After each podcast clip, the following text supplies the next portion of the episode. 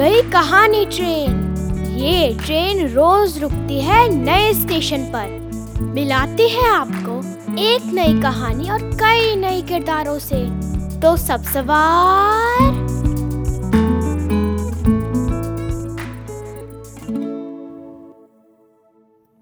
आज की कहानी है बुझाई प्यास। इसे लिखा है मनोहर चमोली मनु ने। तो आप सभी ये कहानी ध्यान से सुनिएगा। क्योंकि इस कहानी के बारे में बाद में बातचीत भी करेंगे। तो आइए सुनते हैं कहानी बुझाई प्यास। चीटियाँ घूमने निकली।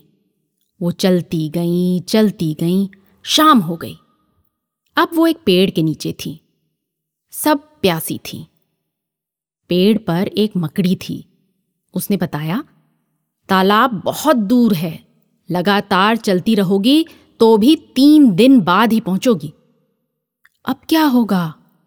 चीटियाँ एक दूसरे से यही पूछ रही थीं। मकड़ी ने कहा, किसी तरह सुबह तक रुको, मैं तुम्हारी प्यास बुझाऊँगी। सब थकी हुई थीं, वो सो गईं।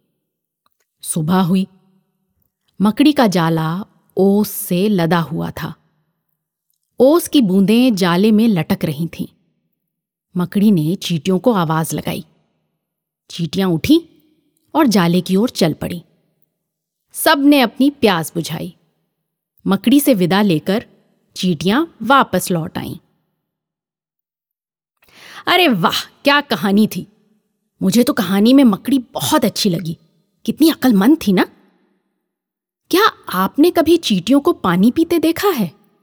कैसे पानी पीती होंगी? क्या खाती होंगी? जरा सोचिए कि चीटियाँ आपस में कैसे बातें करती होंगी। चींटी का एक मुखौटा बनाइए। अब एक नाटक तैयार कीजिए, नाटक के संवाद लिखिए। दोस्तों के साथ इसका अभ्यास कीजिए और फिर सबको दिखाइए। मिलते हैं कल एक नई कहानी के साथ।